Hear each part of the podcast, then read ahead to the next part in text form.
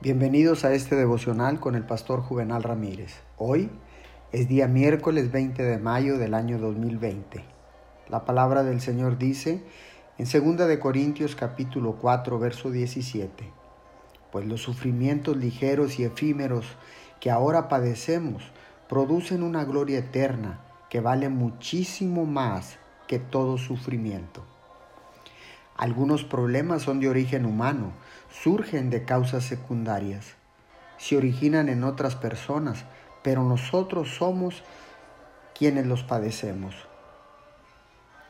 ¿Quién no ha sufrido en algún momento a manos de otros? Pero incluso eso se permite que suceda en el orden de la provisión de Dios y se puede orar por ello.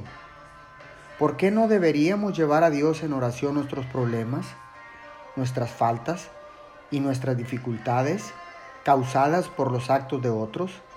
¿Están tales cosas fuera del ámbito de la oración? ¿Son excepciones de la regla de la oración? Claro que no.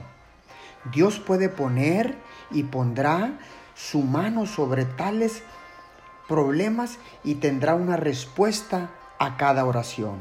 Oremos. Bendito Padre Celestial en esta mañana traigo todos mis problemas, faltas y dificultades a ti en oración. Gracias por poner tu mano sobre mi vida para sanar todo padecimiento. En el nombre de Jesús. Amén y amén.